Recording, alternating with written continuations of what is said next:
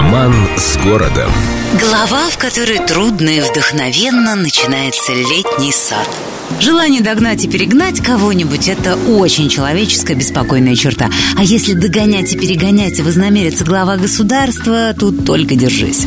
«Хочу, чтобы у меня было лучше, чем у французского короля в Версале», сказал Петр Алексеевич в 1704 году и нарисовал царственной дланью план будущего парка, который должен был вызвать острый приступ зависти у Людовика XIV.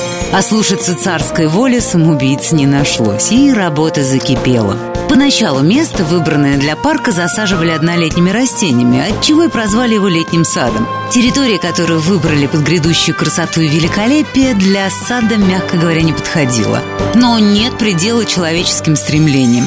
Через тернии к звездам землю начали осушать, изрыли каналами и водоемами, кругом высадили деревья, чтобы укрепить почву, и активно везли с разных концов державы чернозем. Словом, уже к 1706 году началось обустройство фонтанов. Из Италии привезли модных тематических скульптур, чтобы привить народу вкус и знакомить с античностью.